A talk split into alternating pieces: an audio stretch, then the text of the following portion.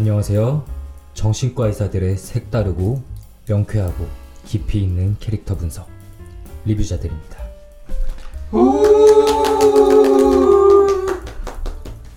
네, 안녕하세요. 어, 저희 셋이 모여서 팟캐스트 하는 거는 꽤 오랜만인 것 같다는 느낌도 드는데? 그러게요. 저희가 또 휴가 시즌을 거치면서 음. 네, 한 명씩 빠져서 네, 두명두 명이서 진행을 하다가 오늘 모처럼 완전체가 모이게 되었습니다. 그러네요. 어, 이거 사람의 마음이 되게 이기적이라고 방금 느낀 게 음. 저는 제가 빠진 거 다 까먹고 있었어요. 동훈이가 막 이런 말할 때 야씨 니만 빠졌잖아 라고 이 말이 여기 목구멍까지 올라왔었는데 생각해보니까 비교적 최근에 저도 빠졌었군요. 네, 맞습니다. 그러네. 네. 네. 네. 저도 빠졌나요? 규영이 빠진 적은 없는 것 같은데? 허경 선생님 빠졌어요. 뭐? 우리 둘이 뭐 했어? 안 빠졌나요? 아닌데. 음, 그 제가 언택트를 하나 냈어요. 맞아요. 그거 저희가 둘이서 한 거 있었잖아요. 재수 실패하신 사연자분 아 이야기. 맞다. 그거 우리. 아직까지 나 마음에 되게 걸리는 너무 톡식하게 우리가 얘기해서 음. 마음에 아직까지 걸리는데 그거 음. 둘이 했었구나. 음, 음, 아, 맞아요. 그런 게. 아, 그러고 보니까 네. 왜 이리 그날 우리가 좀 톡식한 나 했더니 좀 뭔가 잡아주는 규영이가 없었구나. 버퍼 역할이 없어가지고. 네. 어. 네, 그 사연자분 혹시 이거 들으시면 네 저희가 뭐 다 좋은 말씀 드리고자 하는데 네 다소 네 좀 강하게 나간 날이었다. 음. 잘 이해해 주셨을 거라고 생각을 합니다. 음. 네 말이 많이 샜는데 저희 리뷰자들 네 어떻게 좀 순항하고 있나요?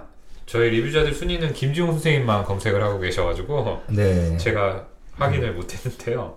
저는 뭐 순위 필요 없어요. 댓글만 읽어주셔도 됩니다. 그렇군요. 네, 댓글이 아예 없다면 어쩔 수 없지만 네. 어 근데 왠지 순위가 좀 궁금해. 너무 올라간 지 오래됐는데 순위 뭐 또 많이 떨어지지 않았을까요? 아 그런 것 같습니다. 안 보여요, 차트에서? 네. 인기 프로그램에서 음. 보이지가 않네요. 아 리뷰자들 아 100위권으로 밀렸습니다. 아 정말요? 네, 102위네요.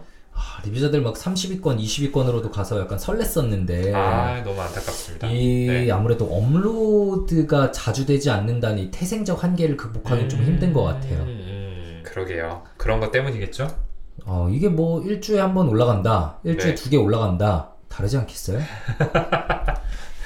그만큼 저희가 음. 이제 고퀄리티의 음. 방송을 지향을 하고 있는데 음. 댓글이 있는지 한번 보도록 하겠습니다. 네, 네이버 오디오 네. 클립에는 한 보름 전에 달린 7월 29일에 달린 도토리님 댓글이 있습니다. 허경쌤 읽어주세요. 과정의 표현과 맞고 틀림으로 생각할 수 있겠지만 두 사람의 교감이나 주파수가 맞고 틀림으로 생각할 수도 있을 것 같아요. 영화는 보지 않았지만 흥미롭게 잘 들었어요 라면서 지금은 맞고 그때는 틀리다. 영화 리뷰에 음. 댓글을 달아주셨습니다. 지금은 영화 보셨을지 모르겠네요. 이거 영화 진짜 봐도 재밌을 텐데 저희 음. 리뷰 듣고 보시면 아마 더 재밌을 것 같고요. 음, 음. 어, 진짜 인상 깊게 남아있는 영화이긴 합니다. 네. 네. 네, 저희가 이때 좀 대놓고 감독님 마음에 대해서 얘기도 했죠. 맞아요. 네. 네. 조심스럽긴 했는데 네, 음. 그래도 아예 얘기를 안 할 수가 없어가지고. 네, 하게 됐었습니다. 네. 아이튠즈에는 뭐 좀 댓글이 있나요, 오동훈 쌤? 제가 오랜만에 참여해가지고 이 댓글이 소개가 돼 음. 있는지는 모르겠는데 읽어드릴게요. 클레오 빡도라님의 댓글입니다. 빡도는 이 세상 쌤들 덕에 전전두엽 부여잡고 살아가요. 라고 남겨주셨어요. 영화 속 인물들 해석이 신선하고 재밌어요. 생각지 못했던 부분을 발견할 수도 있고 제가 평소에 하던 행동과 비슷한 패턴 해석을 들으면서 이런 부분 때문이었구나 알게 되어 부끄럽고 앞으로 그러지 말아야지 다짐하기도 하고 여러모로 유익해서 좋습니다. 개인적으로 아가씨랑 블랙스완을 인상 깊게 들었습니다.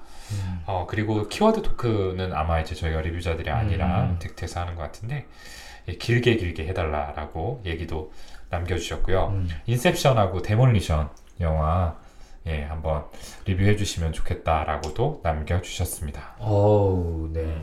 그럼 저희 또 뭐 안 할 수 없죠. 언젠가 해야죠. 인셉션 근데 저희가 뭐 할 수 있을까요? 아, 인셉션 너무나 또 시- 심오한 영화이기 때문에 네. 정말 어. 좀 많이 힘들었던 기억이 납니다. 또 한화로 힘들 것 같아요. 아, 네, 분량도 네. 또 이제 방대하기 때문에 네. 게다가 그거는 또 영화 전문적으로 리뷰하는 사람들의 의견도 되게 궁금하네요. 약간 자칫 리뷰자들 판 사랑의 기술이 되지 않을까. 뭔가 이 영화 해야만 네. 할것 같다라는 음. 중압감에 골랐다가 네네네. 또 예, 비슷하게 흐르지 않을까. 네. 자, 규영쌤 팬님께서 팟캐스트 듣기 위해서 쌤들을 원조는 팟캐스트로 알고 있는데 우주폰으로 바꾸다 보니 구독하지 못해 아쉬워서 겸사겸사 아이패드를 구매했네요. 바로 구독 결제부터 했네요. 이제 좀 살 것 같습니다. 라고 남겨주셨습니다. 와 너무 감사합니다. 네. 저희의 큰 그림이 먹혀 들어왔어요. 구독, 네. 결제. 아이패드 구매. 저희에게 커미션이 오면 얼마나 좋을까요? 전혀 없답니다. 하나 구매할. 때마다 3원씩. 막. 그- 저희와 애플 본사와의 음. 계약서에 그런 내용은 안 들어 있었나요? 네, 전혀 들어있지 않았습니다. 저희에게 뭐 수정할 권리는 없었죠? 네, 계약서를. 네, 저희는 뭐 일방적으로 네. 네 해주시면은 감사한. 저는 그 계약서에 약간 캘리포니아 막 적혀 있는 것만으로도 그때 막 손이 덜덜 떨려서 아이고 네. 참. 네, 그리고 마지막 댓글입니다. 그쵸 이거 안 읽을 수가 없네요 허경 네. 쌤 한번 읽어주세요 네, 땅땅 오리지널님께서 남겨주신 댓글이고요. 1N년간 네, 갤럭시 유저 내부자들 구독하려고 이 아이폰으로 바꿨다고요. 유튜브 하는 또 다른 재미가 있네요. 팟캐스트도 잘 듣겠습니다. 라면서 영화 파스쿤 꼭 리뷰 한번 해주세요. 눈물로 부탁드립니다. 유유 해주셨어요. 네 이렇게 부탁하시면 당연히 저희가 안 할 수가 없죠 네, 네, 그래서 오늘은 영화 파수꾼을 보고 보겠습니다 아, 바로 준비해 보았습니다. 바로 준비했습니다. 저희 같은 네. 이런 사람들입니다. 네. 여러분께서 요청하시면은 바로바로 움직입니다. 네.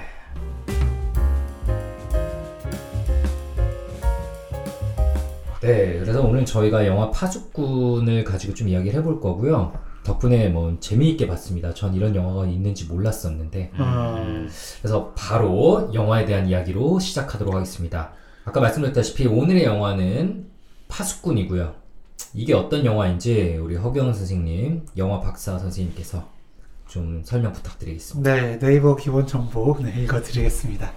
한 소년이 죽었다. 평소 아들에게 무심했던 소년의 아버지는 아들의 갑작스런 공백에 매우 혼란스러워하며 뒤늦은 죄책감과 무력감에 아들 기태의 죽음을 되쫓기 시작한다. 아들의 책상 서랍 안 소중하게 보관되어 있던 사진 속에는 동윤과 희준이 있다. 하지만 학교를 찾아가 겨우 알아낸 사실은 한 아이는 전학을 갔고 한 아이는 장례식장에 오지도 않았다는 것. 뭔가 이상하다. 그러던 중 간신히 찾아낸 희주는 기태와 제일 친했던 것은 동윤이라고 말하며 자세한 대답을 회피한다. 결국 아버지의 부탁으로 동윤을 찾아 나선 희준. 하지만 학교를 자퇴하고 떠나버린 친구는 어디에도 없다. 천진하고 순수했던 그 시절, 미성숙한 소통에 오해가 불러일으킨 비극적 파국. 독단적 우정이 가져온 폭력과 그 상처의 전염은 우리를 아프고 충격적인 결말로 이끌어간다. 서로가 전부였던 이 세 친구들 사이에서 과연 무슨 일이 벌어진 걸까? 라는 이제 그 시놉시스의 영화고요. 아니 나는 이걸 설마 그대로 그냥 읽을 줄은 몰랐어 끝까지. 네, 그냥 읽었어요. 네, 네, 근데 네, 대단히 잘 요약을 해주셨어요. 네. 그래서 그냥 설명을 드리자면 그세 고등학생 네, 친구들 사이에서 일어난 일이고요. 기태, 동윤, 희준 그리고 지금은 그 꽤 유명한 배우들이 됐지만 음. 네, 이 당시에는 거의 무명에 가까운 네, 네. 데뷔작인 배우도 있고, 네. 네, 이 영화로 신인 나무상을 수상한 음. 배우도 있습니다. 맞아요. 네. 이 영화 자체가 독립 영화죠. 네. 네, 이거 5천만 원 예산으로 찍었다고 해요. 음, 그래요. 네, 네. 대단하지 않아요? 대단하네요, 진짜. 맞아요. 네. 그래서 이제 관객 수가 2.6만 명인데 네. 1만 명 돌파했을 때 그때 막 기념 어. 축하 파티도 하고 그러니까. 독립 영화 1만 명은 진짜 대박이라고 하거든요. 애초에 상영관 자체가 많이 네. 없을 테니까. 네, 2.6만 명은 아. 대박 of 대박. 그러니까요. 5천만 원으로. 네, 그래서 뭐 수상도 많이 했죠. 맞습니다. 2011년도 영화인데요. 2011년 대종상 영화제 청룡영화상 음. 둘다 신인 나무상과 신인 감독상을 수상을 음. 했습니다. 네. 네. 이거 평점도 어마어마해요. 네. 박평식 평론가님께서 별 3개 반 주셨더라고요. 어, 네. 대단합니다. 한 줄 리뷰가 있나요? 혹시? 한 줄 리뷰도 있습니다. 네. 네. 어, 저도 봤습니다. 이거 박평식 줄임표와 느낌표를 능숙하게 적용한 꾼들 이동진 소년성의 역학 그 인력과 청력의 미로에서 형형하게 별 4개 주셨습니다. 네. 음. 그 상당한데 그 어떻게 보면 독립 영화로서 음, 흥행관 음, 이런 음. 어 평가 비평을 모두 잡은 음. 네, 그런 영화라고 할 수 있겠죠. 야, 평식 형은 이것도 3개 반을 주는군요. 솔직히 4개 줄만한데. 근데 형 3개 반이면 진짜 어마어마한 영화인 어, 거죠. 그러니까요. 네. 어쨌든 이 영화가 박정민 배우 데뷔작이죠. 네. 네. 네. 그리고 그 이재훈 배우가 그 되게 뜬 거 뭐였죠?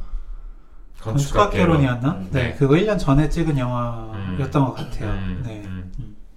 그러니까요. 이재훈 배우가 이제 주인공 타이틀로를 맡았고 그래서 상을 음. 다수 수상을 하게 됐던 영화입니다. 음. 네. 셋 다 일단 개인적인 감상을 한번 짧게 얘기해보고 음. 분석을 좀 시작해볼까요? 오동원 선생님 좀 어떻게 보셨어요? 아, 저는 그 이동진 평론가님의 음. 그한 줄 평이 좋았던 것 같아요. 음. 네, 그게 딱 제가 가졌던 생각인데 소년성의 역학. 음. 네. 우리 모두 이 시기를 지나왔잖아요. 음. 그래서 뭔가 딱 뭐라 표현할 수 없는 그 소년의 시기만에 음. 나타날 수 있는 어떤 텐션들이 굉장히 잘 묘사가 된 영화가 아니었나라고 음. 생각을 해봤습니다. 네. 진짜. 음. 허경 선생님은 좀 어떻게 보셨어요? 저도 그 고등학생들이 보여줄 수 있는 그때는 정말 그 감정들을 다 숨기지 않고 여과 없이 좀 보여주잖아요. 음. 네. 그런 감정들이 되게 잘 드러난 네, 연기 자체도 굉장히 잘 하셨고요. 음. 네. 그래서 이제 그걸 잘 느끼고 저 역시도 그 고등학생으로 돌아가는 것 같은 음. 음. 그런 느낌을 들게 한 네, 음. 되게 흡입력 있는 좋은 영화였습니다. 그러니까 아직 이 나이대가 되지 않은 어린 아이들 말고는 음. 모두가 많은 걸 느낄 수 있을 영화일 것 같아요. 음. 네, 정말 저희도 과거로 다 돌아간 것처럼 느끼게 되고 음. 저도 제 어린 시절 수많은 음. 장면들과 아이들 친구들 머릿속에 싹싹싹 스쳐가고 음. 진짜 이제 완전 늙었음을 인증이라도 하듯 아이고 우리 애들이 나중에 학교 다닐 땐 어쩌냐 생각까지 그 이어지고 생각이 먼저 드시는군요. 네, 아 정말 음. 그러니까 모두의 마음을 그런 삶의 한순간으로 다 끌고 갈 수 있는 그런 엄청난 힘을 가진 영화라는 생각이 들고요. 음. 그 힘이 어디서 왔냐?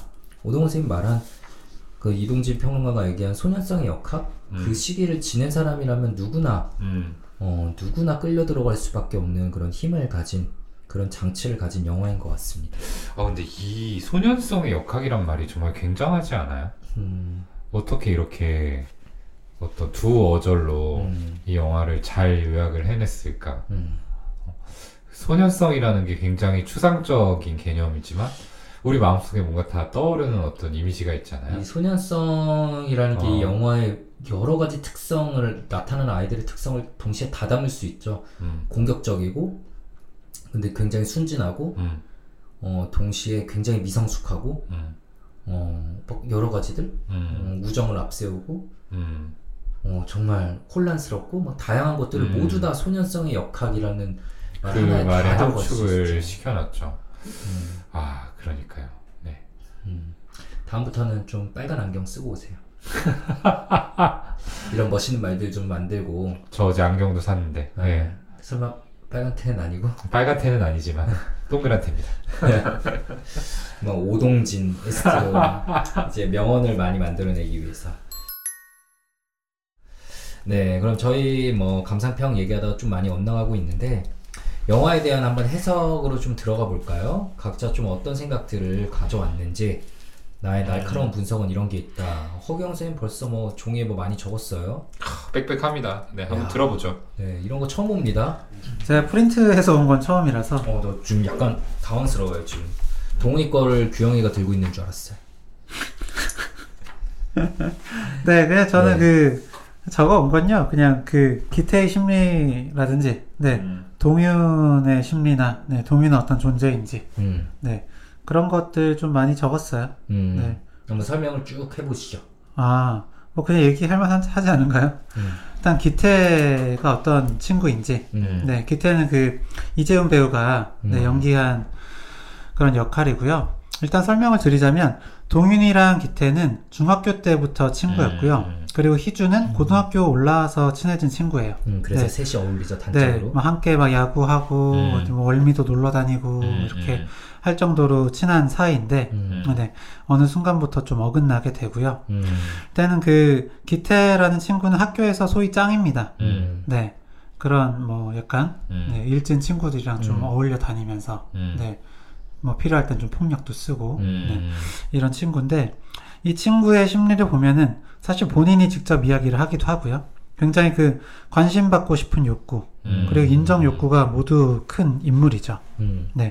이거를 좀 볼 수 있는 게 뭐 여러 장면에서 나오는데 일단은 그 기태가 야구 선수가 되고 싶었던 이유 자체가 뭐 일단 MVP가 되면 사람들이 다 환호하고 음. 뉴스나 신문에서 나를 다 주목할 거 아니냐. 음. 네. 그리고 이렇게 짱 노릇을 하는 것도 내가 뭐 음. 허세 부리는 게 좋아서 음. 그런 게 아니라 친구들이 이렇게 관심을 주는 게 음, 음. 네, 네, 관심을 받을 수 있다는 게 좋아서 네. 주목받는 게 어, 좋아서. 이렇게 네. 주목받은 적이 없으니까 네, 네, 네. 하죠.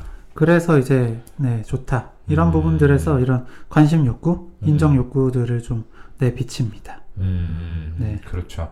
왜 이렇게 강한 인정 욕구가 음. 생겼을까에 대해서 생각을 해봐야 되는데 아무래도 가정 환경에서 맞아요. 이유를 찾지 않아야 될까라는 생각이 들어요. 기승전 가족은 저희가 좀 음. 항상 피하고 싶은 얘기지만 영화에서는 너무 명백하게 보여주고 싶, 있어서 어, 그렇죠. 음. 사실은 영화에서 자세하게 묘사가 되지는 않습니다. 음. 근데 처음에 이제 수면 위로 그 부분이 암시가 되는 게 그 친구들이 모여서 이야기를 할때 음, 그 기태가 뭔가 어, 어떤 얘기를 꺼내자 아이들이 자기들끼리 이제 시선을 교환을 하죠. 네. 그 기태가 그걸 눈치채고 친구 중에 한 명을 불러가지고 음. 너네 왜 아까 따로 시선 교환했냐 라고 윽박 지르는 장면이 나와요. 줄래? 네. 저는 장난 솔직히 싸대기 받고 싶죠. 어 맞아 맞아 이렇게. 그런 식으로 네. 아, 이렇게 윽박 지르는 어. 장면이 나오는데 저는 좀 파라노이드한 거 아닐까. 맞아요. 네. 아 왜 갑자기 마, 마치 이제 정말 음. 그런 사이코시스에서 나오는 증상을 보여주려고 하나?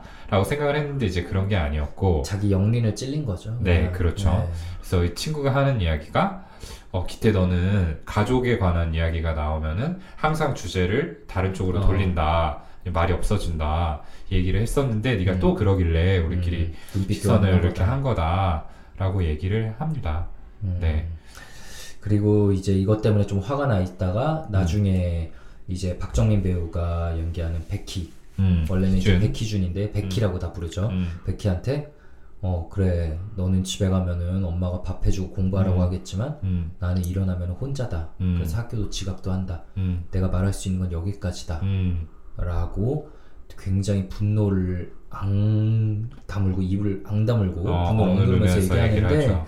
어 사실 정말 저희가 진료실에서 다들 많이 만나 뵙겠지만 음. 이 어린 시절 부모님이 없다 음. 안 계시다 한 분만 계시다 등등의 상처가 있는 분들은 어떤 분들은 이것도 아무렇지 않게 지나가는 분도 있지만 상당히 많은 분들이 마음속에 너무 큰 상처입니다. 음. 너무 큰 상처고 정말 자신의 엄청난 결점, 약점처럼 생각하고 음. 음. 그래서 감추고 싶어 하시는 경우도 많고 음. 또 많은 경우에는 이 여기서 좀 가정에서 안정감을 못 느끼는 만큼 교우 관계에서 그걸 대신 보상받고자 하는 강렬한 욕구가 있을 때가 많죠. 음. 음. 네. 그렇죠. 그래서 교우 관계로 이제 성공적으로 보상이 되면 다행인데 이제 사실은 이제 부모와의 관계가 인간관계를 맺는 어떤 기본 틀을 형성을 하다 보니까 거기에서 이제 부모님이 물리적으로나 정신적으로 부재를 하게 되면은 그 틀 자체가 왜곡될 가능성이 높아지는 거죠.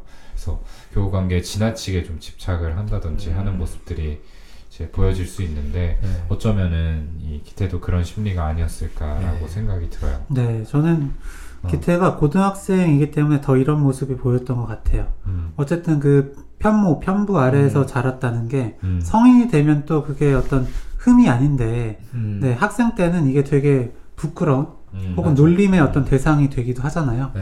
그러다 보니까 기태는 굉장히 그 인정받고 싶고 약한 모습을 보이면 음. 안 된다라는 음. 생각이 강한 인물이니까 음, 더더욱 이런 거를 오픈하지 못했던 거죠. 네, 그 이런 걸 알게 되면 애들이 날 떠나갈 수 있어. 음, 그러면 나는 집도 없는데 친구도 없으면 어떡해라는 음, 음, 이런 불안감이 기본적으로 깔려 있고 음, 이런 불안감이 있는 상태에서 대인 관계를 맺어서 아까 동훈이 말한 것처럼 집착하는 모습을 보이면 이게 대인 관계에서 자기가 자연스럽게 을이 됩니다. 음, 상대방이 느끼거든요. 어 얘는 나한테 좀 집착하네. 음, 나한테 더 이렇게 뭔가 힘이 있고 선택권이 있네 라는 걸 느끼면은 자기가 이제 대인 관계에서 뭔가 약자가 되는 거예요. 그런 거를 기태는 많이 느꼈을 거고, 근데 그럴 때마다 기태는 이거를 힘으로 그냥 극복해온 거죠. 음, 억눌러 버려서. 짓눌러버려서. 음, 음, 음, 음. 그렇죠. 근데 저는 한편으로 이제 드는 생각이 음. 그 이제 내가 할 수 있는 얘기는 여기까지다라고 음. 하면서 엄마가 안 계신다라는 사실을 제 친구들한테 오픈했잖아요. 베키하고 동현이가 음. 있는 상황에서 얘기를 했는데 아 그 자체가 기태한테는 정말 큰 용기였겠다. 맞아요. 그리고 그게 어, 반대로 뭔가 분노를 억누르면서 이야기하긴 했지만 그게 그만큼 이 친구들을 진짜 친구라고 네. 생각을 하기 때문에 음. 어, 자기 편이라고 생각을 하기 때문에 오픈을 한 거 아닐까. 저는 이따가 어. 또 얘기하겠지만 기태라는 친구가 음. 굉장히 용기 있는 친구입니다. 진짜 음, 굉장히 용기 있는 친구고 매력적인 음. 캐릭터고 음, 그러니까 이 영화가 이렇게 또 호평을 받는 걸 거고요. 그냥 그냥 단순한 음, 단순한 이런 뭐 불안 좀 대인 관계에서의 불안에 시달리는 분리 불안이나 아니면 인정 욕구에 시달리는 아이가 아니라 음, 그걸 극복하려고 정말 노력하고 음, 어, 멋있는 한 발, 멋있는 한 발짝 한 발짝 나아가는 모습을 보여주는 친구죠.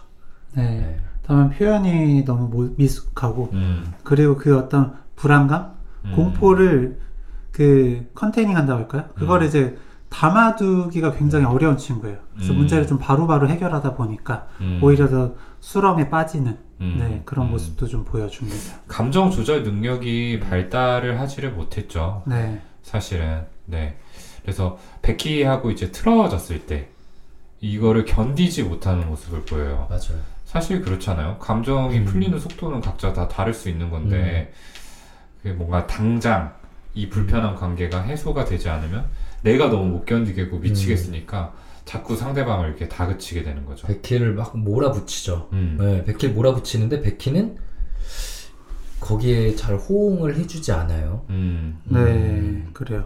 일단은 그 어떤 부분에서 이 둘이 좀 어긋나기 시작했던 거죠? 음, 그 일단은 베키가 좋아하는 여학생이 있어서 음. 음, 고경이죠 예, 음. 잘 이어주려고 기태가 야 우리 3대 3으로 여행 가자 이러면서 여행을 가는데 하필이면 그 여학생이 기태한테 호감을 보내는 메시지를 음. 굉장히 노골적으로 보내죠. 맞아요. 따로 음식을 막 퍼서 주고. 뭐 계속 주고 어. 근데 기태는 당연히 마음이 흔들렸을 겁니다. 거기 음. 남자애들이 계속 그 얘기를 해요. 걔가 제일 예쁘잖아. 음, 음. 특히 되게 예쁜데? 음. 라는 얘기를 하는데 제 되게 예쁜 애가 자기한테 좋아하는 신호를 막 보내는데 기태는 그 상황이 너무 불편해집니다.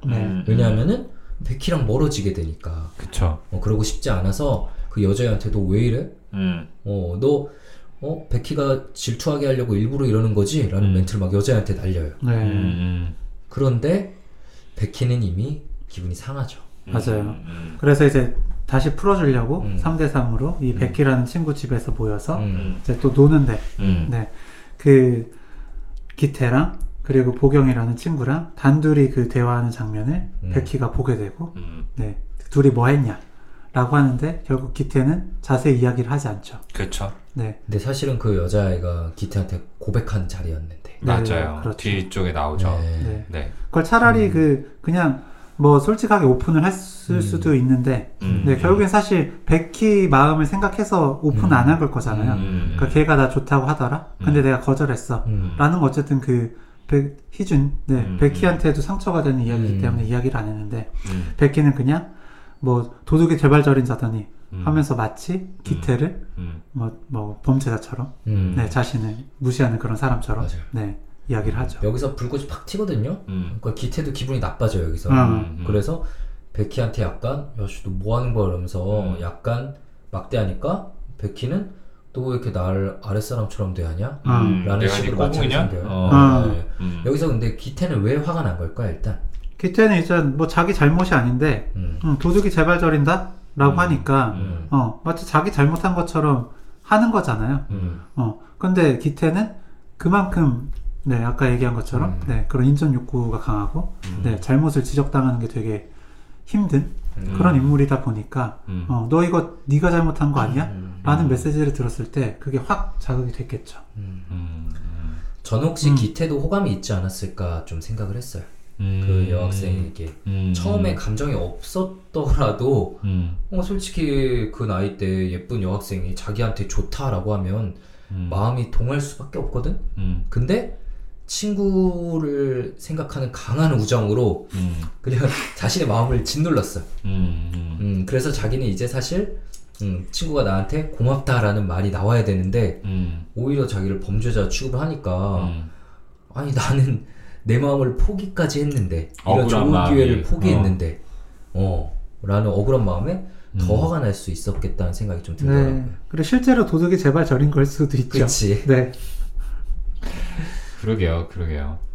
근데 사실 아 되게 어려운 상황인 음. 것 같아요. 기태한테도 그렇고 백희한테도 그렇고 이런 상황에 놓여 보신 적 있나요? 뭐 규영이야 뭐 사실은 어. 좀 많이 있었겠죠.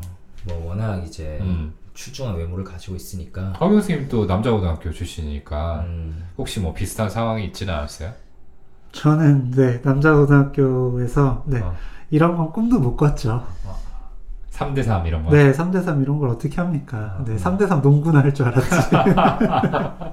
네 그런 건 이제 그 남녀공학 네. 나오신 두 선생님들이 네, 좀 음. 경험하시지 않았을까 싶은데. 제가 일단은 오늘 녹음이 끝나고 규영이 고등학교 친구에게 한번 물어보겠습니다. 네, 분명히 얘기가 많이 나올 거예요. 음. 네. 근데 뭐 두 분은 대학교 때 이제 예과 때부터 동기였는데 같이 미팅 나간 적 없어요? 저희 같이 미팅 어, 나간 나적 동원이랑 은 없는데? 없어요. 어. 어. 어, 한 번도 없습니다. 왜 서로 이렇게 뭔가 좀 있어 보이는 사람 견제한 건가? 어? 어? 그리고 정현이가 굳이. 휴버랑만 셋이 나간 거 아니야 이거? 굳이 우리끼리 나가서 돋보이려고? 서로 깎아먹지 말자. 네 그리고 이미지가 음. 뭐 저희는 전공의 때도 좀 겹친다고 했기 때문에 음. 네 이미지 겹치는 사람끼리 나가서 별로 좋을 게 없었을 거예요. 네, 어쨌든 좀 생각을 해보자면은 사실 백희도 뭐 그렇게 성숙한 마인드의 소유자는 아닙니다. 아 그럼요. 네. 네. 그거 뭐 뻔히 이렇게 친구를 좋아하는 것처럼 보이면은 조금 더 쿨하게 야, 걔도 좋아하는 것 같은데 어, 줄이 잘해봐라 라고 할 수도 있는 거 아니겠어요? 네. 근데 기분 나쁜 티는 상당히 다 내죠. 저는 그렇게 한 적은 있던 것 같아요. 그런 식으로. 친구한테. 어. 네. 어떻게? 근데 사실 제가 좋아한다 뭐 이런 어. 얘기는 하지 않았었는데, 어, 어. 네 친구가 그 친구랑 이미 막 너무 잘 되고 있는 거예요. 어, 어. 네 그래가지고 그냥 잘해봐라 하면서 네, 어, 어. 좀 미래줬던 적은 있죠. 음. 한두 차례 정도 있었던 것 같아요. 지금 생각해 보니까. 그러니까 백희도 좀 만만치 않은 친구다. 원래 뭐 친구 관계가 이런 음. 걸로 좀 어릴 때 흔들릴 수 있죠. 저도 네. 생각해보면 고등학교 때 친했던 친구와 음. 어, 좀 이런 걸로 좀 흔들렸다가 네. 또그 친구가 얽힌 다른 문제로 또 흔들렸다가 음. 지금은 아주 잘 지냅니다. 아. 그 친구 결혼식 사회도 봐주고 음. 흔들리는 점. 음. 근데 어쨌든 이 대목에서 이 일이 문제가 됐던 거는 사실 그 전부터 두 사람의 관계가 음. 그렇게 평등하지 않다라고 음, 이미 그 특히 백희 입장에서는 음. 느끼고 있었기 때문이 아닐까 라고 맞아요. 생각이 들어요. 내가 네 꼬공이냐라는 말은 사실은 그런 뉘앙스를 좀 느끼고 있었기 때문에 그거에 대한 반발감으로 나온 거겠죠. 그렇죠. 그러니까 음. 이일 때문에 이제 네. 수면 위로 딱 드러나서 표출이 된 거지. 네. 사실 원래는 가지고 있던 본심이 튀어나온 거다라고 봐야 네. 되는 거죠. 그게 이제 참 중고등학교 때 음. 남자 아이들의 음. 참 신기하게 어, 전국 어느 학교에나 있을 법한 음. 힘의 서열화라는 게 있잖아요. 그 묘한 서열과 어. 그룹이 있어요. 음. 그죠? 대충 얘랑 얘는 마치 포켓몬처럼. 아니 다들 싸우는 걸 본 적도 없는데 그러니까 어. 평생 싸운 얼추- 적도 없는데 등급이 있어. 얼추 비슷해. 그 비슷한 등급이야. 어, 포켓몬이 따어올리네. 어. 그리고 얘 윗급으로는 좀 붙이긴 뭐해. 아. 뭐 약간. 어, 그리고 애들도 다 당사자들도 그런 걸 알고 있어서 선을 어. 좀 넘지 않는 네. 그런 것들이 있죠. 맞아요. 이게 어. 그 몇몇 장면들에서 좀 나오는데 음. 일단 동윤이랑 기태는 말씀드렸듯이 중학교 때부터 친구거든요. 어, 음. 네. 근데 보면 이제 중학교 때는 동윤이 좀 더 셌던 것도 같아요. 어, 그런 어, 대목이 그러면서 나옵니다. 동윤이가 기태한테 야 너 많이 컸다. 어. 그랬더니 야 내가 뭐 예전 같은 난줄 좀- 아냐고. 이제 네. 너 나한테 안 된다. 네, 이런 음, 얘기도 음, 하고요. 음. 그러고 또 이제 기태가 이제 사실 어떻게 보면 그 밑으로 드는 꼬붕처럼 어. 드는 그 친구 중에 재호라는 친구가 있는데 음, 음. 네 재호가 그 기태랑 동윤 사이를 막 이제 끼어들려고 하면 네 되게 무시하죠 동윤이가 어, 너한테 음. 얘기하는 거 아니다. 아닌데? 저리 음. 가라. 어, 무슨 말죽거리 잔혹사의 햄버거 어, 포지션. 그치. 어, 딱, 딱 그 어, 포지션. 네. 노리고 만들었죠. 그러니까요. 어, 네. 그래서 아마 동윤이랑 기태는 네, 어. 동등하거나 어. 오히려 동윤이가 약간 위였던 어. 네, 그런 관계였는데 어, 네, 베키는 보면은 어. 네, 중간 중간 이렇게 좀 아래 제우와 좀 비슷한 약간 어, 네, 네, 네. 그런 포지션 정도에서. 좀 놀기도 하고 어. 그리고 기태가 되게 머리 만지면서 이제 어. 그때도 많이 컸다 이런 어. 식으로 얘기하는 거거든요. 어, 어. 근데 고등학교 때 생각하면 이거는 약간 진짜 음. 어 분명히 이게 위에 있는 사람이기 때문에 할 수 있는 아. 그런 행동이기도 해. 약간 어떻게 보면. 근데 어. 이 영화 내에서도 기태가 이제 막 이런 얘기 하잖아요. 어. 나중에 막 재호가 너 나중에 기태가 얼마나 미쳐갔는지 아냐, 뭐 이런 식으로 음. 얼마나 폭주했는지 아냐 식으로 얘기하는데 음. 영화 내에서 기태도 변해가는 게 보여요. 처음에 기태가 이 베키를 탁 뺨을 때렸을 때 음. 다른 친구들 나중에는 영화에는 완전 꼬붕처럼 나온 친구들이 처음에 와서는 음. 바로 베키를 보호해주고 음. 기태를 탁 밀쳐넣으면서 떨어뜨립니다. 음. 어, 쉽게 영화 후반부에서는 상상도 할 수 없는 행동이에요. 음. 근데 처음에는 그래 거의 다들 동등한 사람인 것처럼 너 뭐해 이러면서 밀어내기까지 하거든요. 음. 음. 그런데 이제 기태는 이 베키와의 관계가 무너지면서 자기 마음이 불안해질수록 공격성이 드러나고 음. 그러면서 친구들을 점점 자기 밑으로 서열화시키게 되고 음. 그러니까 친구들이랑 사실 더 멀어지게 되고 음. 이런 것들이 영화 내에서 조금씩 조금씩 진행되는 게 보이죠. 그렇죠. 그러니까 그러니까 핵심은 그건 것 같아요. 이 관계 불안에 대처하는 방식이 음. 기태는 다른 사람의 위에 서는 것, 그 음. 힘으로써 우위에 서는 것이었던 거죠. 음. 그 힘을 통해서 종속시킴으로써 음. 이 사람을 내 옆에 두고자 했던 건데 음. 사실은 이제 그게 어느 순간은 더 이상 가능하지 않았던 거고 음. 그러면서 이제 기태의 세계에 균열이 생기기 시작했다. 음. 그리고 그걸 낸 게 백희다. 음. 이렇게 볼 수 있겠네요. 음. 음. 음, 그래요. 말씀드리면 그걸로 이제 시작을 해서 결국 그 가족 이야기 하는 걸로 눈빛 교환한 데서 음. 네, 한 번 더 이제 핀트가 상하고요. 음. 네. 그다음에 마지막으로 좀 틀어졌던 거는 사실 이미 좀 때리고 싶었던 것 같아요. 음. 네. 그러면서 그 담배 피우는데 베키한테 야 너 우리 담배 피우는데 망 좀 봐. 음. 라 그랬더니 얘가 내가 꼬붕이냐 하면서 음. 어 되게 그거 싫어하죠. 음. 어 근데 뭐 장난이야 막 그랬는데도 표정을 풀지 않으니까 음. 네 그때부터 이제 때리기 시작하면서 음. 네둘 사이가 어쨌든 일단 네 음. 한번 확 틀어집니다. 음. 네. 그 뒤에 이제 진행되는 게 좀 너무 아쉬웠어요. 음. 어, 저는 이제 고등학교 음. 친구 사이에 물론 이제 그러면 안 되지만 음. 이렇게 한번 싸울 수도 있을 거는 같은데 음. 음. 어쨌든 기태 입장에서 되게 미안하죠. 음. 근데 미안한 마음을 또 직접적으로 표현은 못해. 음. 왜냐면 또 아이들 앞에서 내가 잘못했다는 걸 이야기하는 건 또 되게 음. 부끄럽고 약한 사람이라는 걸 증명하는 음, 것처럼 되기 음, 때문에 음. 얘기 못 하거든요. 그러면서 이제 세게 얘기하죠. 야, 씨발 미안하다. 어? 음. 뭐 내가 이렇게까지 했으면 좀 표정 좀 풀어라. 음. 네. 이런 식으로 하는데 풀지 않으니까 음. 그때 이제 공격을 또 하죠. 네, 저는 음. 아까 이제 기태는 되게 용감한 애다라고 얘기한 게 저도 보면서 아, 기태한테 막 감정이입이 되는 거예요. 아, 씨, 제발 좀 미안하다고 얘기를 하라고 하라고 이런 생각 막 드는데 결국은 해. 음. 뭐 베키한테도 하고 나중에 동윤이한테도 하고 음. 그 부분이 아 기태가 결국은 결국은 용감한 애다 한 발짝 나갔다. 음. 라고 생각을 하는데 음. 이 영화에서 이야기하는 아이들의 미성숙함, 이 소년성의 역학이란 거는 문제는 기태한테만 해당되는 게 아니라 동윤이랑 베키한테도 해당이 되는 거죠. 맞습니다. 받아줄 마음의 여력이 없어요. 사실은 저희는 약간 치료자의 입장에서 어, 이 기태를 바라봤던 것 같기도 해요. 지금 음. 우리가 보는 관점들의 이야기를 하다 보니까. 그러니까, 아, 이전, 과거의 기태보다는 분명히 어. 성장했구나. 그렇다면은 이건 앞으로 나간 거다. 칭찬받아야 될 일이다. 라고 생각을 하는 건데, 네, 그쵸. 네. 그런데 친구들은 사실은 치료자가 아니니까요. 어, 네.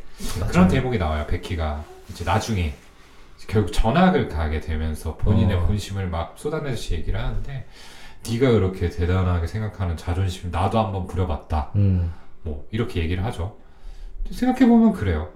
기태가 아무리 자기 자존심을 조금 꺾고 음. 미안하다라고 이야기를 한 게 대단한 일이네라고 우리는 생각을 하지만 걔네는 받아줄 이유가 없지. 어, 친구 입장에서는. 그렇게 생각할 어. 이유는 전혀 없는 거예요. 음, 뭐야? 기껏 해가지고 저 말 한마디에 해놓고서 지금 나한테 어, 미안하다라고 하는 거야? 이렇게 생각할 수 있는 거죠. 사실 어. 더 나갔으니 더 나갔어야죠. 그냥 무릎 꿇고 미안하다고 했어야 돼, 솔직히. 음. 무릎 꿇고 미안하다. 어, 음. 좀 용서해 달라라고 했어야지 회복될까 말까 한데 음. 너무 끝까지 그 가오를 내려놓지 못한 거고 그쵸. 가오를 네. 내려놓지 못했어요. 이게 학교 때 솔직히 맞아본 사람들 엄청 많을 거예요. 학생 때 음. 맞아본 사람들 엄청 많을 건데 누군가에게 그분들은 아마 영화를 보면은 다 여기서 기태 편을 들기는 절대 어려울 거예요. 아무리 기태가 매력적인 캐릭터라고 해도. 음. 네. 그리고 저는 뭐, 용, 그 용서를 구하는 방식도 방식이지만 시간을 너무 안 줬어요. 이건 아까 얘기한 그 기태의 불안 때문이라고 생각을 합니다. 아, 네. 어. 그러니까 이 친구랑 당장 그 풀지 않으면 이 친구랑은 진짜 뭐 떨어질지도 모른다. 음. 네, 완전히 내가- 깨어질지도 어, 모른다. 내가 버림을 받을지도 모른다. 이런 불안이 있기 때문에 어떻게든 빨리 풀고 싶은 거예요. 음. 네, 그 불안 때문에 미안해. 라고 이야기를 하고 이 친구가 받아주지 않더라도 아니면 또 화나고. 네, 그러니까 좀 지금은 안 풀리더라도 어, 좀 음. 생각해보고 좀 나중에 이야기를 해보자 이 정도가 돼야 되는데 그렇죠. 그냥 바로 다 풀려고 하니까 이게 음. 어떻게 되겠습니까? 이게 또 학교라는 공간의 무서운 점인 거예요. 음. 음, 사실은 이제 사회생활 할 때나 대학교면은 어, 며칠 지나고 감정 가라앉았을 때 몇 주 지나고 보고 이러면은 또 어떻게 넘어갈 수가 있는데 학교는 그냥 다음날 또 보거든. 음, 하루 종일 보고. 음. 음. 그러니까 이제 기태는 그걸 아까 도훈이 말한 것처럼 마음속에 컨테이닝 하고 있을 수가 없어. 그 음. 불안을. 음. 교영이 말한 것처럼 어, 얘가 너, 나한테 너무 소중한데 막 음. 안절부절 하는 거죠. 빨리 음. 해결해야 되는데 어쩌지 어쩌지. 음. 사실 마음이 제일 약한 건 기태였던 거죠. 음. 그러니까요. 그러니까 그 기태한테 이 희준, 그러니까 베키가 이제 음. 마지막으로 쏟아내는 얘기들이 상당히 독설이 음. 많습니다. 음, 뭐그 주변 아이들에 대해서 또 이렇게 얘기를 하죠. 쟤네들 뭐 네가 좋아서 같이 다니는 줄 아냐. 너랑 같이 다니면 학교 생활 편하니까 음. 대충 너한테 맞춰주면서 이렇게 다니는 거지. 너 좋아하는 애 한 명도 없다. 뭐 너 친구 한 명도 없다. 음. 그러니까 이런 식으로 얘기를 하게 돼요. 네. 네, 저 새끼들 다 마찬가지야. 너 친구라고 생각해서 네 옆에 있는 거 아니야. 착각하지 마. 음. 너랑 학교 다니면 편하니까. 뭐라도 된 것 같으니까. 음. 네. 나도 너 친구로 생각해 본 적 한 번도 없고. 뭐 음. 그러, 그렇게 얘기를 음. 하죠. 네. 음, 아 저는 어쨌든 이것도 마찬가지의 결인데 기태 true emotion을 우리가 이제 이렇게 해석을 했잖아요. 이런 부분을 고려하면은 참 너무 잔인한 얘기가 아니었을까라는 생각을 하게 돼요. 네, 그 다른 무엇보다도 나는 너 친구로 생각해 본 적 한 번도 없다. 어. 라는 음. 말이 기태한테는 뭐 완전 무너질 수밖에 없었던 그런 맞아요. 이야기였겠죠. 음. 네. 근데 어쩔 수 없어 베키에게는 뭐 그냥 마음의 여유가 없는 거예요. 솔직히 내가 그렇게 음. 맞았는데 네, 나도- 맞아서 전화까지 가게 됐는데. 어, 내 인생 제가 망쳤는데 음. 나도 그냥 비수 한 번 찌르고 가는 거죠. 어. 그렇죠, 그렇죠. 어. 어. 근데 기태한테는 진짜 삶이 무너지는 말이었던 거고 어. 어, 어. 그러니까 그럼 이제 한 명 남은 동윤한테 더 매달릴 수밖에 없는 상황인데 음. 아, 이미 망한 거죠. 동현아, 동현이랑은 더 망하게 되죠. 네. 네. 자 어떤 방식으로 망하느냐. 동현이 좋아하는 세정이라는 여학생이 있었어요. 음. 실제로 잘 됩니다. 둘이 아주 꽁냥꽁냥하는 장면들이 나오는데 음. 기태가 동현을 위한답시고 이 세정이에 대한 소문을 이야기를 하게 돼요. 음. 정확히 내용이 나오진 않지만 약간 음. 뭐 남자 관계가 좀 문란하다, 어. 함부로 이렇게 좀 어, 낙태를 한 적이 어, 있다. 약간 몸을 굴린다라는 식의 어, 그래서 어떤- 이 동네로 이사 왔대더라 음. 라는 말을 동윤이한테 음. 던지는데 사실 그때 이미 둘의 관계가 많이 무너진 상태였죠. 왜냐하면 동윤이는 음, 어 얘가 기태가 베키를 때리는 걸 보고 음, 너무 화가 나서 음. 어너 다시 그러면 진짜 죽여버린다 음, 라는 말을 했을 정도로 세세 그 자신이 기태가 각별한 만큼 베키도 각별했기 때문에 음, 게다가 베키가 이제 전학까지 가게 된 상황이 너무 화가 나 있었는데 음, 거기다가 음, 기태는 너를 위한답시면서 갑자기 이런 말을 해요. 음, 음. 어떤 심리였을까요? 그러니까 기- 저는 처음에 기태가 아 이거 완전히 뒤틀린 새끼네 라고 생각을 했어요. 이런 얘기를 이렇게 하냐?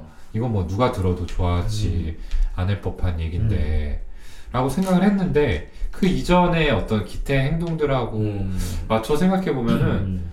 정말 이 친구는 나이에 비해서 미성숙한 음. 그러니까 상대방의 마음을 잘 헤아릴 줄 모르는 친구이기 때문에 음. 정말 순수하게 동현이가 걱정돼가지고 음. 이런 얘기를 꺼낼 수도 있었겠다라는 생각도 들어요. 네, 저는요. 어. 그 이 대사를 치기 전에 야 너 세정이 좋아하냐? 라고 물어보거든요. 음. 그랬더니 동윤이가 음. 얘기를 안 하다가 어, 좋아하지. 음. 뭐나 진짜 좋아한다. 음. 이런 얘기를 하거든요. 음. 기태 입장에서는 어쨌든 베키라는 친구를 떠내 보낸 뒤에 음. 동윤이란 친구는 하나밖에 없는 친구거든요. 음. 이 친구가 내가 아니라 다른 사람을 좋아한다는 건 어쨌든 용납이 안 되는. 어, 네 친구를 다시 잃는 것 같은 그런 느낌까지도 받았을 것 같아요. 그러니까 질투. 음. 네, 네, 네, 차지하겠다는 맞아요. 그래서 음. 그둘 사이를 약간 이간질해서라도 음. 이 동윤이란 친구를 음. 네 나한테 의지하게 만들어야겠구나 음. 내 라는 그런. 네, 네, 음. 생각이 좀 있었던 것 같고요. 음. 네 어쨌든 그런 생각이 은연중에 있던 상태에서 어. 뭐 동윤이란 친구가 자기를 공격하니까 어. 네 같이 이런 얘기가 어. 나온 거라고 생각을 해요. 저는 그 두 개 마음이 다 섞인 걸 거라고 생각하는데, 음. 그러니까 규영이가 말한 게 1번으로 맞을 것 같아. 질투고 불안이야. 쟨 내가 독차지. 진짜 얘 나밖에 없는데. 음. 제 연애에서 나랑 멀어지면 어쩌지? 일단 어. 가져와야겠다는 음. 마음이 1번이었을 건데, 음. 그래서 동훈이가 말한 것처럼 TOM이 되면, 공감이 되면, 왜 자기가 이런 말을 하면은, 음. 그냥 친구 관계 망가질 걸 알았어야 돼. 음. 근데 저는 이렇게 생각했을 것 같아요. 기태한테는 동윤이가 자기 마음속에 너무 크게 차지하는 만큼 동윤이도 그랬을 거라고 생각했을 것 같아. 우리는 음. 그냥 일반적인 친구 관계를 넘어선 그냥 거의 음. 가족과 같은 서로에게 너무너무 각별한 사이니까 음. 그래도 이걸 가지고 흔들리진 않을 거야 음. 라는 식의 생각이 있었을 것. 그냥 내가 제일 생각하는 만큼 쟤도 날 생각하겠지. 근데 어, 동윤이에게 기태는 당연히 최고의 첫 번째 친구겠지만 동윤이에게는 여자친구도 있고 가족도 있어요. 음. 어, 기태한테는 동윤이밖에 없는데 음. 그러니까 둘이 공평할 수가 없는 거지 그 음, 마음의 음. 크기가 똑같을 음. 수 없는 거지. 네. 그리고 저는 또 아쉬운 게 기태가 이야기를 하는 게 자기들의 그 어떤 뭐 꼬붕이랄까요? 네. 음. 걔네들 앞에서 이야기하는 거랑 둘이 이야기할 때가 너무 달라요. 음. 네. 그래서 둘이 이야기할 때 니네 둘이 무슨 일이 있었던 거야 라고 할 때는 뭐 속 시원히 이야기는 못하지만 그래도 좀 미안해하는 마음도 이야기를 하고 내가 야. 항상 얘기하잖아. 어, 이거는 그럼- 좀 넘어가 줘. 맞아 예 이런 식으로 이야기를 하는데 어, 어쨌든 어. 이때는 그 친구들 음. 앞에서 자기를 공격을 하니까 음. 더센 모습으로 보여야 되는 것도 있는 거죠. 음, 음. 그래서 너 만나는 애 이런 애야 라면서 음. 네 상대방을 깎아내리고 음. 본인은 조금 더 내가 너보다 위, 우위에 있어. 음. 약간 이런 걸 좀 보여주려는 허세와 가오가 좀 네, 잘 네, 돼. 네, 그런 마음도 있다 보니까 더 이렇게 공격적으로 나갔다. 그러게요. 근데 어 저는 허경 선생님 해석이 음. 좋은 것 같아요. 저는 그렇게까지는 연결 짓지는 못했는데 실제로 이 나이 때 보면은 굉장히 좀 그 친구가 여자친구가 생겼다라고 했을 때 정말 복합적인 감정이 들어요. 아. 이거는 정말 그 시기를 통과해본 네. 사람들만 알 거예요. 네. 뭔가 어, 축하할 일이고 좋은 일인 건 맞는데 이놈이 근데 어 이거를 내가 질투를 하는 게 굉장히 이상해. 어, 그러니까 이게 뭐 내가 이 친구를 정말 뭐또 사랑해서 그런 게 아니고 어. 뭔가 묘한 배신감이 느껴진단 말이에요. 네. 같이 PC방 갔어야 되는데 얘가 없어. 어, 어, 그럼 나 이제 어떻게 해? 맞아요. 어. 아 그리고 그럴 때 실제로 서운하다고요. 어, 어, 상실감을 어, 느끼는 어, 거죠. 어. 어, 어, 근데 진짜 그것도 소년성의 역학이야. 어 음. 맞아요. 어. 네, 근데 정말 기태가 그런 마음일 수 있었겠다라는 생각이 들어요. 네. 근데 이후에 이제 벌어지는 일이 어떻게 보면은 조금 끔찍한 일이 음. 벌어지죠. 이건 역시 정확하게 묘사가 되지는 않는데 이후 장면이 이제 세정이가 뭔가 동윤이가 이런 소문들을 듣고 떠날 것을 약간 알아차리는 것 같은 어. 그런 장면이 나오고요. 동윤이가 태도가 평소랑 다르니까 그쵸? 불안해서 동윤이가 평소에 지, 아끼는 시계를 자신에게 달라고 하죠. 네. 그래서 왜 너 이거 내가 아끼는 거 알잖아. 그러니까 이걸 내가 가지고 있으면 다음에 너가 날 만나줄 거니까. 음, 음. 라고 말하는 부분이 이 세정이라는 친구가 얼마나 세정이도 분리불안에 시달리고 있나를 좀 보여주는 장면이죠. 그러니까 사실 어, 함부로 추측하기는 어렵지만 그 기태가 했던 말의 일부는 사실일 수 있고 음, 세정이가 어쨌든 전 동네에서 상처가 있었을 수 있다. 음. 그래서 지금 동윤이에게 굉장히 매달리는 마음인데 얘도 나를 버린다니라고 음, 절망적으로 느끼는 상황이 온 거죠. 그렇죠.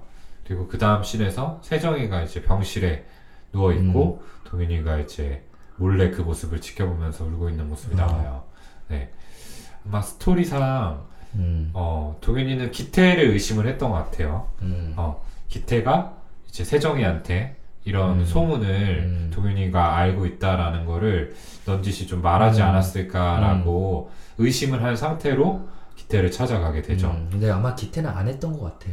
이거 네. 어떻게 생각하세요? 어. 저도 안 했다고 생각해요. 아. 왜냐면 또 이제 그 한바탕 싸우고 난 뒤에 음. 이제 그 동윤이가 떠나갈 때 아, 기태가 마지막에. 씨, 오해야 오해 막 이러, 이러거든요. 어, 어. 저는 그게 그. true emotion이라고 봤기 때문에. 음. 저도요. 네. 어, 어, 근데 어쨌든 동윤이가 화가 나서 기태를 찾아가서 어. 기태가 친구 무리들과 있는데 기태를 막 때리죠. 근데 기태가 거기서 그냥 다 맞아요. 네. 일방적으로 맞고 음. 그래서 기태의 이제 부하들이 동윤이를 막 단체로 밟으니까 그 부하들에게 니네 뭐 하는 거냐고 멈추라고 음. 이러면서 뭐 걔네는 어야 뭐 네가 맞으니까 도와주는 거였는데 라는데 음. 니네 다 꺼져버리라고 어. 음. 어 하고 동윤이와 둘만 남았는데 음. 거기서 오해야 오해라고 음. 얘기하지만 음. 동윤이는 어 당연히 눈이 뒤집힌 상황이죠 음. 자기 여자친구가 입원해 있는데 음. 음. 아마 자해나 자살 시도를 해서 그렇게 된 그렇겠죠. 어. 그래서 그 상황을 떠나버리고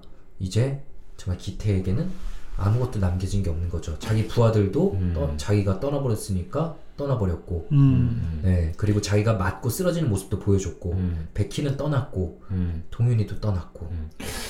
아, 이, 이 부분도 참 안타까운 게 음.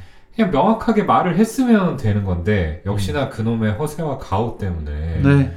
약간 그냥 안 했다 내가 얘기 음. 이렇게 얘기했으면 될 음. 문제를 네. 했으면 어쩔 건데 맞아요. 음. 굳이 그런 식으로 얘기를 해가지고 네. 문제를 키워요. 아. 그러니까 진짜 미숙하다. 아, 네. 진짜 이게 아 참 그놈의 소년성 자꾸 찾게 되네요. 네, 네. 저희가 또 아, 잠깐 지나가면서 얘기를 못했는데 이제 백희가 어쨌든 전학을 갔는데 어, 기태는 찾아갑니다. 아 그쵸. 네, 백희 집 앞에 찾아가서 학교 잘 다녀라. 어, 라면서 자기가 되게 아끼는 그 오래된 야구공을 선물로 주고 오죠. 그런 거 보면 아, 그 안에서 나름 나름 성장을 해가는데 음, 동우이가 말한 그놈의 소년성 음, 음, 계속 발목을 잡게 되는 거죠. 이렇게. 그러게요. 어. 뭔가 아 참 기태라는 캐릭터가 이렇게 진짜 나쁜 놈이지만 음. 동시에 이렇게 뭔가 저희가 다 같이 안타까움을 느낄 수밖에 없는 게 이런 모습들 때문이에요. 음, 사실 음. 이미 지나간 거 아씨 몰라 어떻게 뭐, 내가 잘못했더라도 이미 지나갔는데 어떻게 이게 아니라 찾아가서 사과하고 어쨌든 책임지려는 모습을 보이거든. 어, 나름 나름의 방식으로. 나름의 방식으로. 그래서 동윤이도 찾아가죠. 맞아요. 결국 네. 네. 정말 큰 용기를 내서 갔을 거예요. 집으로 과일 바구니와 함께 찾아가죠. 네, 과일 바구니를 들고 찾아가는데 정말 동윤이는 철저하게 기태를 외면합니다. 네. 네. 여기서는 정말 많은 것들을 내려놓은 모습들이 나와요. 기태가 음. 아, 말투 그러게요. 자체가 네. 네, 네. 그리고 이 어. 장면에서 진짜 이재훈 씨 연기가 미쳤습니다. 저는. 어. 네. 그러니까 너무 짠하죠. 어. 백희한테 버림받은 장면의 재경험인 거잖아요. 어. 네. 근데 훨씬 더 훨씬 더 애절하고 음, 어, 간절한 장면이어서 음, 너까지 나한테 이러지 마 제발 내가 음. 어떻게 해야 돼라고 음, 하면서 막 빌죠. 네. 음. 네, 뭐가 어디서부터 잘못된 걸까? 음, 음. 네. 그런데 정말 여기서 비수를 뭐 한 방이 아니라 거의 열 방을 날리죠. 거의 동현이가. 뭐 정말 칼침을 어, 계속 놓는 것 같은 네. 그런 느낌의 얘기들을 쏟아내요. 어, 네가 제일 가식적이야. 네 옆에 있으면 토할 것 같거든. 어. 너만 네. 없으면 돼. 뭐가 어디서부터 뭐 네. 잘못된 걸까 하니까 네. 처음부터 너만 없었으면 돼. 맞아요. 이게 아 물론 뭐 기태의 입장에 저희가 너무 이입을 한 걸 수도 있겠습니다만 근데 동윤이 입장에서도 제일 친한 친구 한 명이 없어지고 여자친구도 없어졌어. 어 키- 동윤이 입장에서도 너무 화날만 하지만 그걸 이렇게까지 얘기를 어. 했었어야 됐나 그러니까 뭔가 전후 관계가 명확해지지 않은 상태에서 굉장히 좀 감정적인 얘기가 아니었나라는 음. 영화에서 들거든요. 가장 어른스러운 사람이고 어 가장 성숙한 사람인데도 불구하고 음, 그냥 감정이 완전히 휩싸인 상황인 거죠. 음. 그래서 가장 가장 상처받을 말들만 골라서 하는 거죠. 맞아요. 그러니까 그게 포인트인 것 같은데 사실 이 이전에 이미 기태하고 동윤이가 이렇게 동윤이의 집에서 음. 깊은 대화를 음. 나눴다라는 사실이 나와요. 네. 영화 속에서는 이제 제일 후반부에 나오지만 네. 네, 그때 이제 기태가 정말 솔직한 자기 감정들을 드러내게 되는데 나한테는 너밖에 없다. 음. 음. 너만 알아주면 된다. 어, 나를. 너만 알아주면 된다. 음. 어, 나한테는 네가 있고 음. 너는 나를 알아봐 줬던 사람이다. 사람들 음. 사이에서 비참해지더라도 너만 있으면 된다라고 네. 음. 굉장히 절절한 표현을 해요. 맞아요. 이게 네. 그리고 다시 사람들 사이에서 비참해지더라도 너만 알아주면 돼라고 한 걸로 봐서 과거에 비참했던 음. 경험이 있고 그때 그거를 동윤이가 옆에 음. 있어서 어, 극복했던 것 같기도 하거든요. 맞아요, 맞아요. 음. 끌어올려주지 않았을까라는 생각이 드는 거죠. 음. 그래서 이 당시에는 아마 동윤이가 아까 얘기했던 것처럼 굉장히 감정에 휩싸인 상태였기 때문에 정말 상처가 되는 얘기들을 음. 막 쏟아냈을 텐데 아마 시간이 조금 지나고 나서는 곧바로 후회하지 않았을까 네. 음. 어. 생각이 들어요. 그- 근데 참. 후회를 하기에는 이미 또 너무 늦어버린 네, 상황이 그래서 있었죠. 영화에는 나오지 않지만 이제 기태가 결국은 자살을 한 네, 걸로 그렇죠. 보이죠. 네. 자살을 하고 그래서 거기에 의문을 가진 아버지가 이제 아이들을 찾아다니는 걸로 영화의 시작이 맞아요. 나오는 건데. 사실 기태 아버지는 생업에 너무 바빠서 음, 정말 아이를 돌볼 시간이 여유가 없었던 그쵸 거고. 기태의 마음을 어떻게 보듬지는 못했던 거고. 하, 근데 기태의 죽음이라도 납득을 하기 위해서 음, 친구들을 이제 연이어서 만나게 음, 되는 끝에 마지막에는 이제 동윤이까지 만나게 돼요. 음, 그래서 동윤이와 이제 마주 앉아서 얘기를 나누려고 하는데 동윤이가 화장실에 갔다가 그대로 음, 어 그냥 가게를 뜹니다. 차마 얘기를 음. 꺼내지 못하고 네. 어떤 감정이었을까요? 뭐 기태가 그러니까 이제 그 기태랑 했던 대화가 떠오른다고 음. 그 베키한테도 이야기를 했었잖아요. 그 음. 이야기는 그만큼 그 기태한테 내가 어떤 존재인지, 음, 네, 내가 얼마나 버팀목이 되는 존재인지에 대한 이야기였고, 내가 결국 한 이야기, 그러니까 처음부터 잘못된 건 없어. 그냥 너만 없었으면 돼라는 이야기 이후에 자살을 했기 때문에 음. 그 죄책감이 감당할 수 없는 저도, 정도였겠죠. 네, 저도 이때 동윤이는 거의 디프레션이 오지 않았나 싶고요. 음, 제가 만약 동윤이 상황이었어도 그냥 피했을 것 같습니다. 음, 이제 베키가 동윤이한테 그랬죠.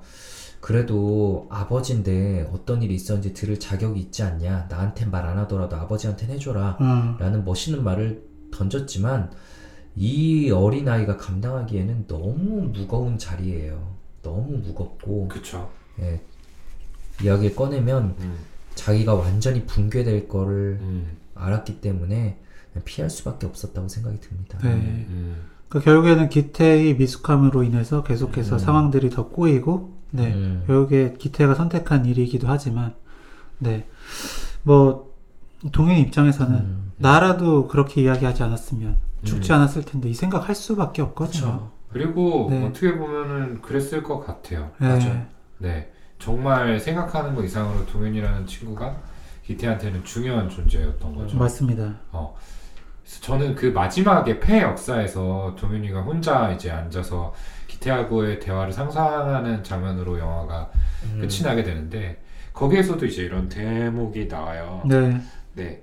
그때 이제 야구 선수가 되고 싶었다라는 얘기를 하면서 말로 홈런을 치고 사람들이 나를 향해 이제 환호하는 게 좋다라는 식의 얘기를 하는데 이제 뭔가 누가 최고야?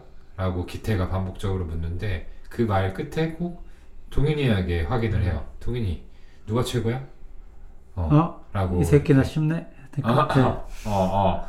동윤이 누가 최고냐고 음. 그러니까 결국에는 많은 사람에게 인정을 받고 싶어 했지만 그 중에서도 가장 소중한 존재인 동윤이한테의 음. 인정이 정말 기태한테는 중요한 요소가 아니었을까 싶고 음. 그래서 그만큼 그게 깨어졌을 때 완전히 무너지고 만 것이 아닌가라는 음, 생각이 들어요. 네, 맞습니다. 참 어, 그 뭐라 그럴까 셋이 진짜 좋은 친구고 음. 좋은 사람들인데 약간 주파수가 안 맞았던 거죠. 궁합이 아, 안? 맞았던 거라고 할 수 있는데 음, 진료실에서 되게 자주 드리게 되는 설명이 뭐냐면 결핍이 있을 때 결핍이 있을 때 항상 뭔가 용수철이 눌려 있다가 팍 올라가는 것처럼 과도한 기대치와 소망을 가지게 되잖아요. 음. 어, 연인이든 친구에 대해서든. 그래서 그 기대치를 가지고 바라보면 상대가 모두 다 부족하거나 모두 다 나쁜 사람이고 모두 다 그만큼 자기를 좋아해 주지 않는 존재들이기 때문에 음. 항상 이제 공허하고 뭔가 다 부족해요. 음. 네, 그래서 연애도 잘 안 되고 대인 관계도 잘안 되고. 근데 기태 눈에는 좀 그랬던 거죠. 음. 어, 자기가 가지는 기대치만큼 얘네도 자기를 대해주길 바랬는데 백희는 음, 그럴 이유가 없고 음. 무슨 마음인지도 모르고 동윤이는 그게 무슨 마음인 줄 알고 좀 맞춰주려고 노력했는데 어, 자기가 무너질 땐 더 이상 그럴 마음의 여유가 없었던 거고 음. 나름 노력했지만 참 이게 어쩔 수 없는 음. 그러니까 모두가 노력했고 모두가 크게 잘못한 건 없는데 음. 참 누- 누가 잘못한 건 없어도 이런 사건이 일어나게 되는 일들을 우린 참 많이 보게 되죠. 네. 그리고 주영 형이 얘기한 것처럼 이미 기태는 기태가 제일 싫어하는 거는 가식, 음. 네, 위선 음. 이런 거였죠. 세상을 이미 그렇게 보고 있거든요. 그렇게 보고 있다 보니까 그 오래된 네, 우정을 함께 함께한 시간이 많은 음. 그런 친구조차도 너 친구로 생각해 본 적 없어라고 했을 때그 음. 말을 더 믿었을 겁니다.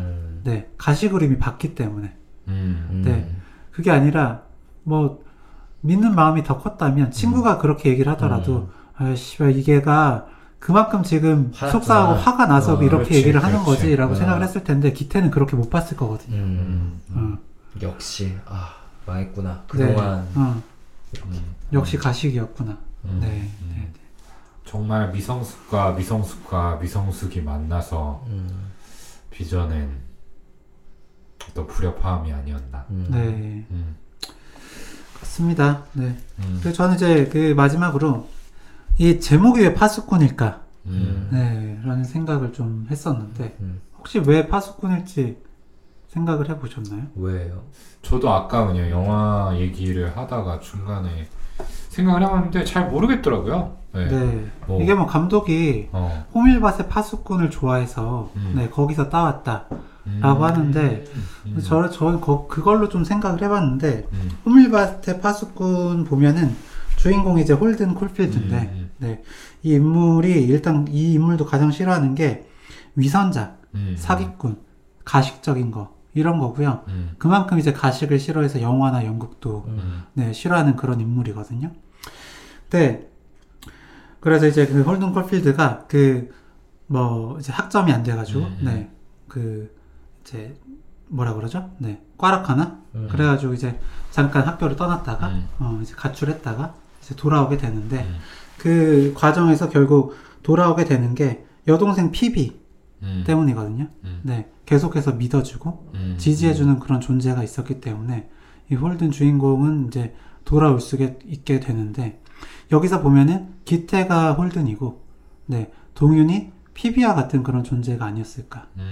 네 그러니까 뭐 심리적 안정 기지라고도 할 수 있는 것 같고요 파수꾼이라는 그런 음. 존재는 다만 아쉬웠던 게 동윤이 피비와 같은 그런 대상으로 계속 남아주진 못하고 음. 네 이게 깨어지게 되면서 음. 안타까운 이제 자살로 끝나게 되는 그런 점이 조금 다르긴 하지만 음. 어쨌든 서사는 좀 비슷하게 흘러가기 음. 때문에 파수꾼이란 좀 제목을 지은 게 아닐까 그렇게 생각을 해봤습니다. 그러니까 관계를 지킬 그 능력이 모두에게 없었죠. 네, 음. 네, 뭔가 한번 참거나 음. 자기를 희생하거나 어, 이런 용기가 있어야지 되는데 그게 모두 다 부족했고 아까 동훈이 말한 것처럼 미성숙 미성숙 미성숙의 음. 향연인데 음. 본 사람들 마음속에 이렇게 크게 울림이 있고 계속 기억에 남을 수밖에 없는 게 모두 다 이 미성숙의 시기를 거쳤기 때문에 이 느낌을 알거든요. 우리 다 이런 정도는 다르지만 이런 류의 경험이 있을 거예요. 전 있어요. 어. 음. 어. 네. 그래서 지금도 해소되지 못한 채 음. 옹이처럼 어딘가에 박혀 음. 있는 그런 상처가 다들 있을 겁니다. 맞아요. 음. 네, 좋습니다. 네. 음. 자, 오늘은 영화 파수꾼을 가지고 음. 이야기를 나눠봤습니다. 이 방송 들으시는 청취자분들께서는 어떻게 보셨는지도 너무 궁금하고요. 음. 사실 아주 유명한 영화, 뭐 유명한 영화죠. 유명한 영화지만 음.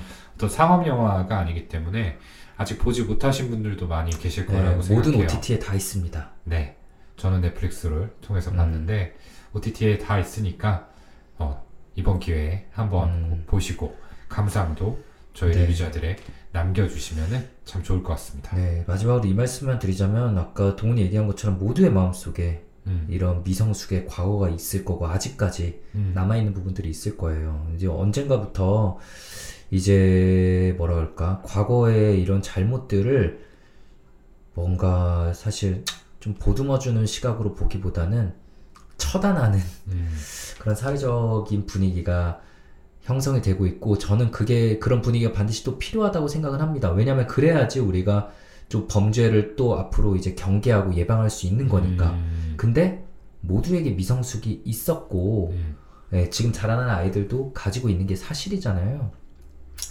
예, 그런 좀 단호함과 동시에 음. 예, 좀 성숙함 그리고 좀 따뜻한 마음도 다시 한번 좀 가질 수 있게 되는 예, 그렇게 스스로와 다, 다른 사람을 조금 따스한 시각으로 바라볼 수 있게 되는 계기가 좀 되었으면 좋겠다는 생각입니다. 네, 좋습니다.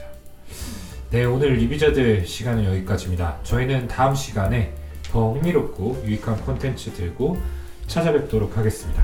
감사합니다. 감사합니다. 감사합니다.